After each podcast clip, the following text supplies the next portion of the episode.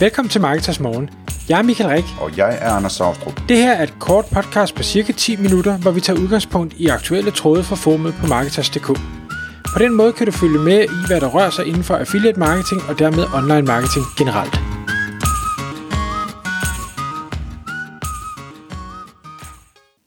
Godmorgen Michael. Godmorgen, Anders. Så er det igen tid til Marketers Morgen. Og i, vi skal i dag, øh, Michael, tale om øh, noget, som du synes er rigtig spændende.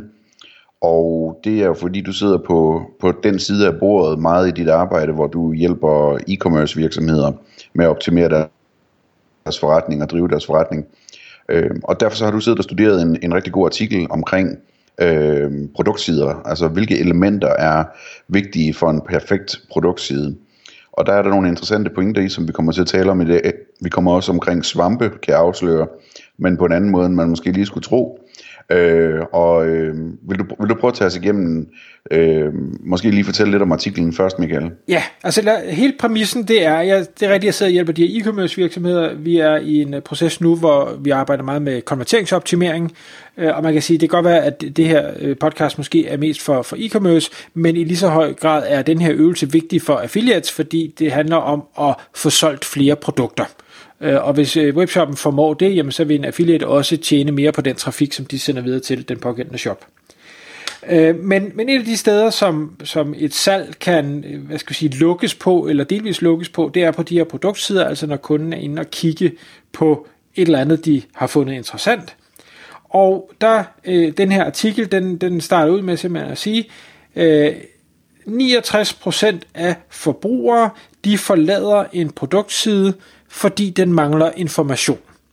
Eller den mangler den information, som er vigtig for dem i deres beslutningsproces. Og det er selvfølgelig rigtig ærgerligt, hvis øh, produktet i bund og grund kunne være relevant for den pågældende, der sidder og kigger, men man har glemt at nævne et eller andet, som var vigtigt for den her kunde, så var det en pris ikke var nok, hvor et billede ikke var nok, hvor hvad man nu end har skrevet ikke er nok, jamen så skal man jo sørge for at have det med sådan, så at de fleste, der ser det, får det svar, de mangler for at kunne træffe den endelige beslutning. Og hvis jeg lige sådan skal, altså artiklen øh, starter med at sige, og det, det kan de fleste nok genkende til, jamen altså har, er du en e-commerce virksomhed, jamen så har du som regel altid navn på produktet, du har en pris på produktet, det kan være, du har en udsalgspris, hvis det er på tilbud, du har en eller anden beskrivelse af produktet, ofte ret kort, og nok også for kort, du har måske noget med, øh, med, med en størrelse, eller hvad er det for nogle størrelser, produktet kan, kan fås i, hvis, hvis det er øh, tøj eller sko, eller øh, i princippet hvis det er iPhone, så kan du få med forskellige øh, memory, og, og hvad har vi. Øh, du har måske også noget, noget customer rating, og du har nogle, nogle reviews. Det er sådan standard for øh, produktsider, og jeg vil sige, selv customer ratings og reviews er måske ikke engang standard, i hvert fald ikke på, på mange af de shops, jeg normalt handler på. En, øh, et par ekstra ting, som, som også er vigtige at have med, det er sådan noget som, øh, hvad koster fragten, og hvor hurtigt bliver varen leveret. Øh, og det, det vil jeg sige, med, med de e-commerce virksomheder, jeg sidder med, det er nok nærmest det aller, aller vigtigste overhovedet, det er det folk, de, de øh, kan blive meget irriteret over, eller frustreret over, og kontakte kundeservice omkring, det er, jamen, øh, hvor, hvorfor har jeg ikke fået min vare? Øh, jeg, jeg troede, jeg havde fået den efter to timer. Ej, vi, vi skriver faktisk på siden, den, den først kommer inden for, for en til to dage.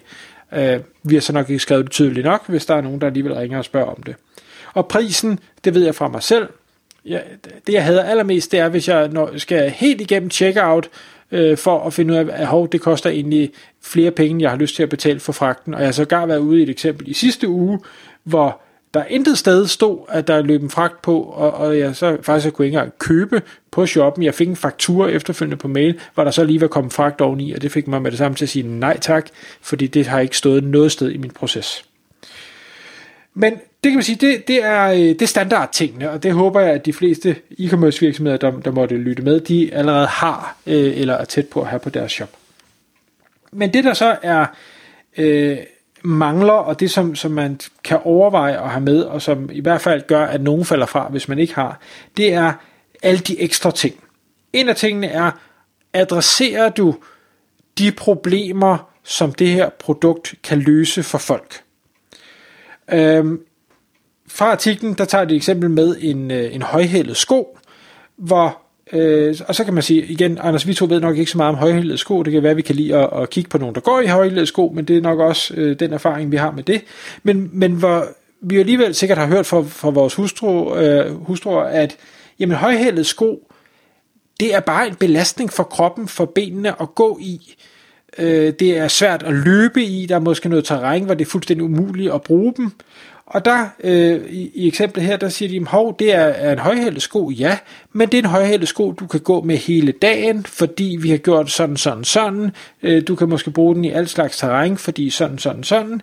Og så vil man som kunde tænke, okay, jamen, det kan godt være, at det var en problemstilling for mig, at åh, kan jeg nu gå med den her hele dagen på min arbejdsplads, det var det, jeg gerne ville, jamen det er blevet adresseret. Hvis de skulle have konkluderet det alene ved at kigge på billedet, og du ikke havde skrevet det i teksten, jamen så kunne det være, at de sagde, nej, det, det kan jeg ikke se, så jeg tør ikke købe den.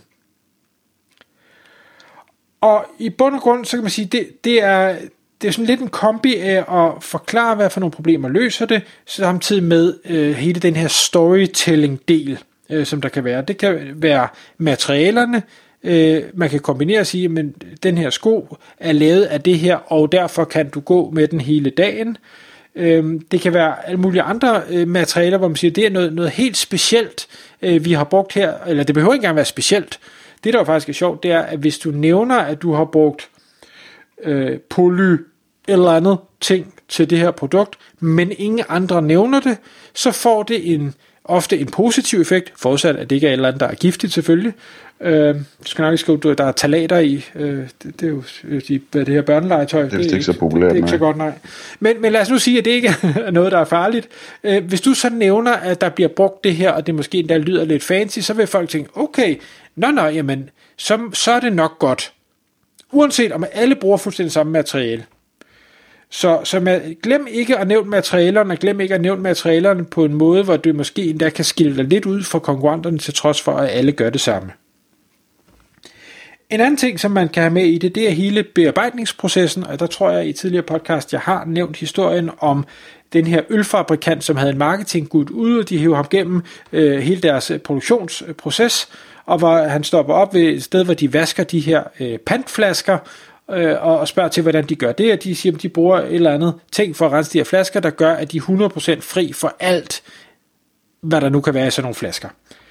Og man siger, hold da op, det var da spændende, øh, hvorfor fortæller I ikke det til nogen? Ja, men det gør alle. Jamen, der er ikke nogen, der siger det til nogen.